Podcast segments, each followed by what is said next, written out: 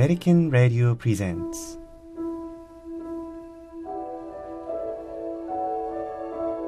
Fratelli Tutti, the encyclical letter of His Holiness Pope Francis on fraternity and social friendship.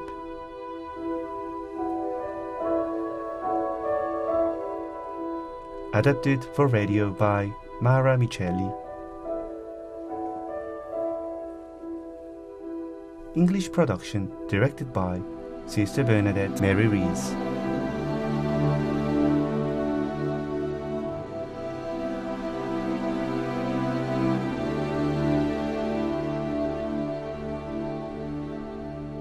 Chapter 4 Part 1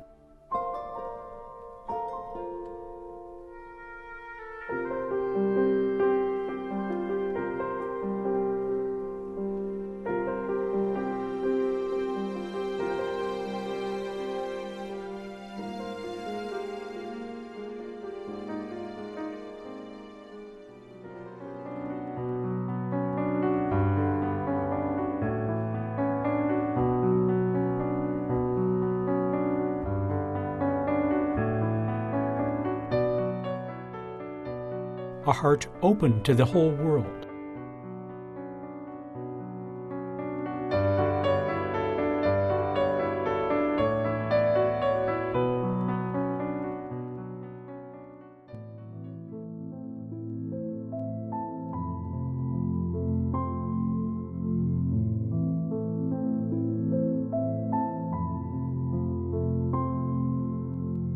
If the conviction that all human beings are brothers and sisters is not to remain an abstract idea, but to find concrete embodiment, then numerous related issues emerge, forcing us to see things in a new light and to develop new responses.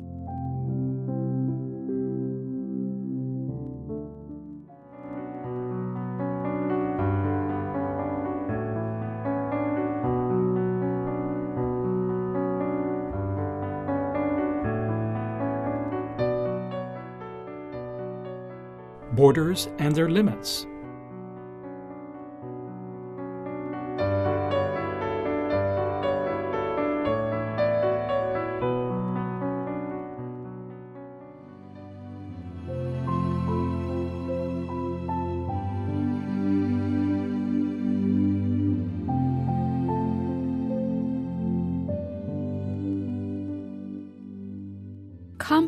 Challenges arise when our neighbor happens to be an immigrant.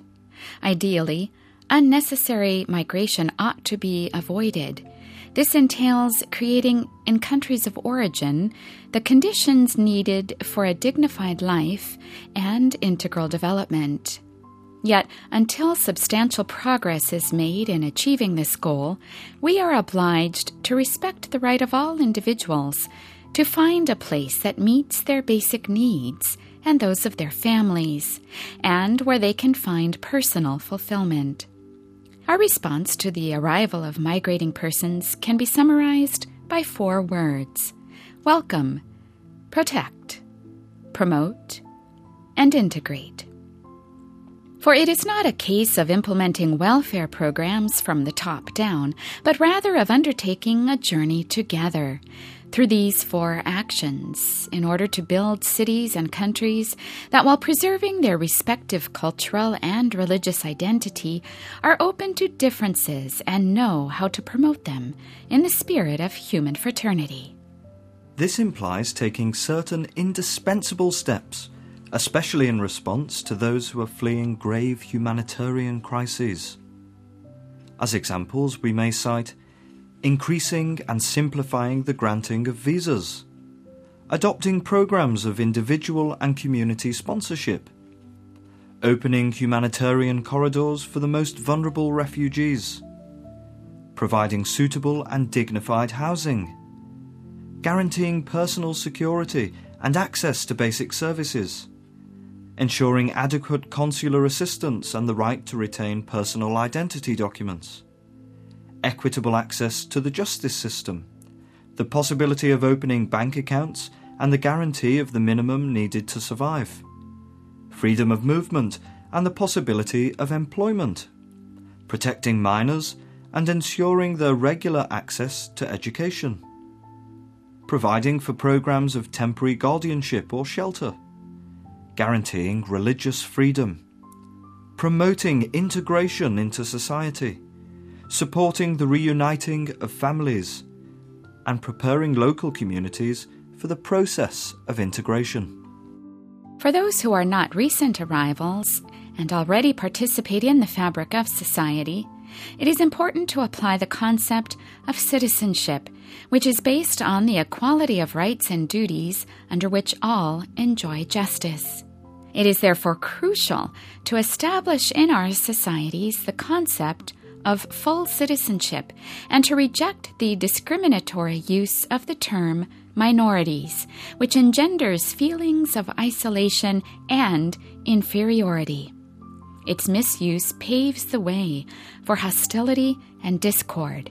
It undoes any successes and takes away the religious and civil rights of some citizens who are thus discriminated against. Even when they take such essential steps, states are not able on their own to implement adequate solutions, since the consequences of the decisions made by each inevitably have repercussions on the entire international community. As a result, our response can only be the fruit of a common effort to develop a form of global governance with regard to movements of migration. Thus, there is a need for mid term and long term planning which is not limited to emergency responses.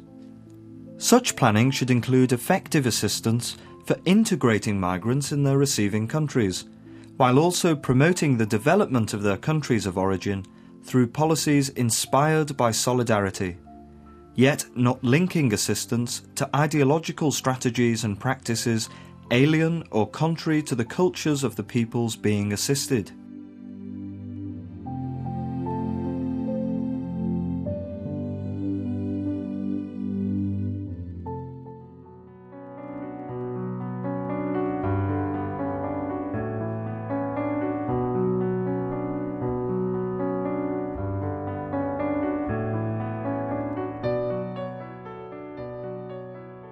Reciprocal gifts.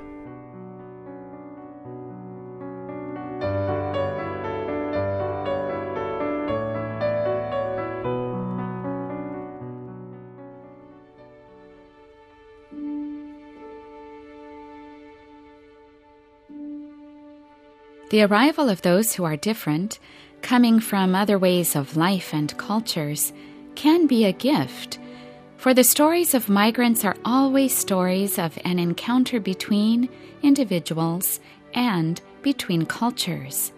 For the communities and societies to which they come, migrants bring an opportunity for enrichment and the integral human development of all. For this reason, I especially urge young people not to play into the hands of those who would set them against other young people newly arrived in their countries, and who would encourage them to view the latter as a threat, and not possessed of the same inalienable dignity as every other human being. Indeed, when we open our hearts to those who are different, this enables them, while continuing to be themselves, to develop in new ways. The different cultures that have flourished over the centuries need to be preserved, lest our world would be impoverished. At the same time, those cultures should be encouraged to be open to new experiences through their encounter with other realities, for the risk of succumbing to cultural sclerosis is always present. This is why we need to communicate with each other, to discover the gifts of each person, to promote that which unites us and to regard our differences as an opportunity to grow in mutual respect. Patience and trust are called for in such dialogue, permitting individuals, families, and communities to hand on the values of their own culture and welcome the good that comes from others' experiences. Here, I would mention some examples that I have used in the past. Latino culture is a ferment of values and possibilities that can greatly enrich the United States. For intense immigration always ends up influencing and transforming the culture of a place. In Argentina, intense immigration from Italy has left a mark on the culture of the society, and the presence of some 200,000 Jews has a great effect on the cultural style of Buenos Aires. Immigrants, if they are helped to integrate, are a blessing, a source of enrichment, and new gift that encourages a society to grow. On an even broader scale, Grand Imam Ahmed al Tayyib and I have observed that good relations between East and West are indisputably necessary for both. They must not be neglected so that each can be enriched by the other's culture through fruitful exchange and dialogue. The West can discover in the East remedies for those spiritual and religious maladies that are caused by a prevailing materialism. And the East can find in the West many elements that can help free it from weakness, division, conflict, and scientific, technical, and cultural decline. It is important to pay attention to religious, cultural, and historical differences that are a vital component in shaping the character, culture, and civilization of the East. It is likewise important to reinforce the bond of fundamental human rights in order to help ensure a dignified life for all the men and women of East and West, avoiding the politics of double standards.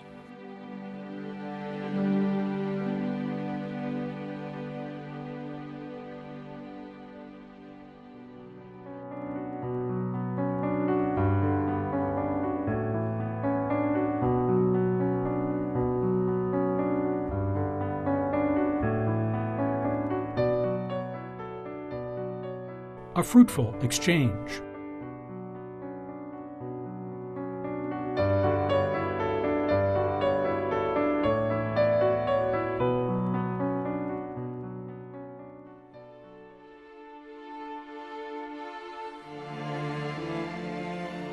Mutual assistance between countries proves enriching for each a country that moves forward while remaining solidly grounded in its original cultural substratum is a treasure for the whole of humanity. We need to develop the awareness that nowadays we are either all saved together or no one is saved. Poverty, decadence, and suffering in one part of the world are a silent breeding ground for problems that will end up affecting the entire planet. If we are troubled by the extinction of certain species, we should be all the more troubled that in some parts of our world, individuals or peoples are prevented from developing their potential and beauty by poverty or other structural limitations. In the end, this will impoverish us all. Although this has always been true, never has it been more evident than in our own day when the world is interconnected by globalization. We need to obtain a global juridical, political, and economic order which can increase and give direction to international cooperation for the development of all peoples in solidarity. Ultimately, this will benefit the entire world, since development aid for poor countries implies creating wealth for all. From the standpoint of integral development, this presupposes giving poorer nations an effective voice in shared decision making and the capacity to facilitate access to the international market on the part of countries suffering from poverty and underdevelopment.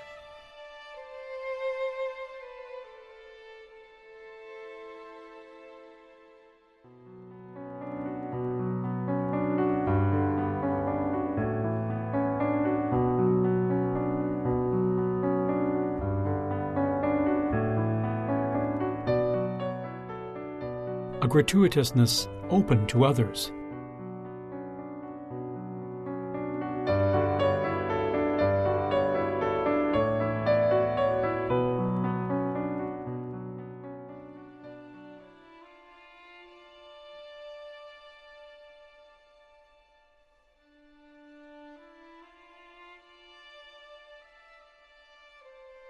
Even so, I do not wish to limit this presentation to a kind of utilitarian approach.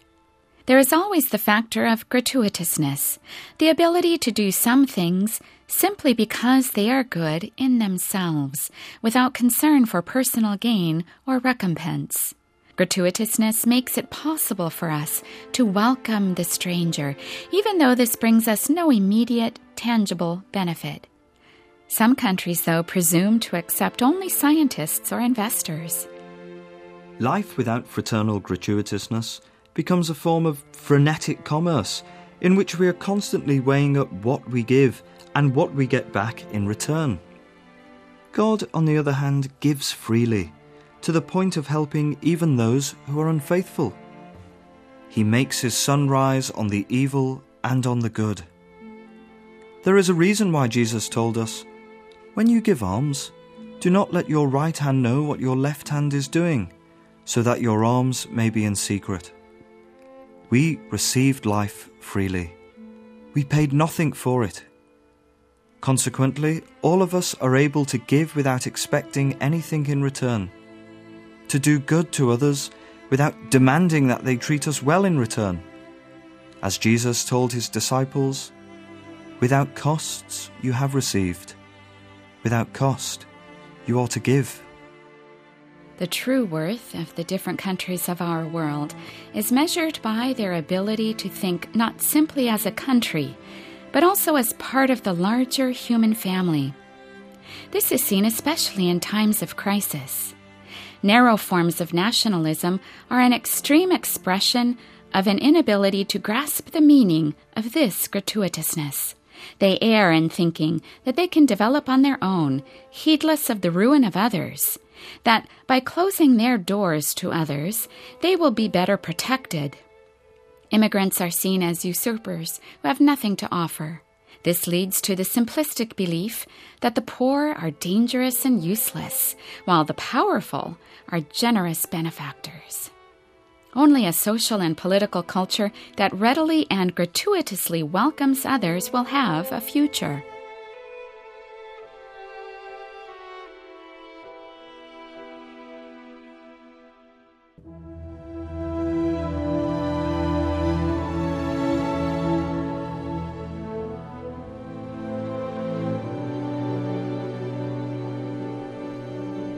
You have been listening to a Vatican radio production of Fratelli Tutti.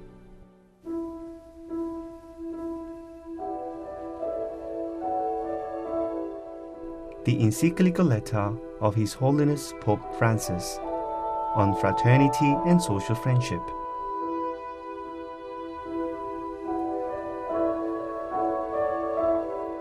Adapted for radio by Mara Micheli. English production directed by Sister Bernadette Mary Rees.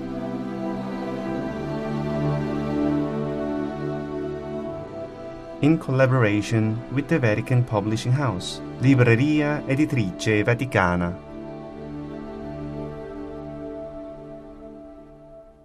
Featuring the voices of James Finnegan, Father Michael Kong, Thaddeus Jones, and Sister Bernadette Rees.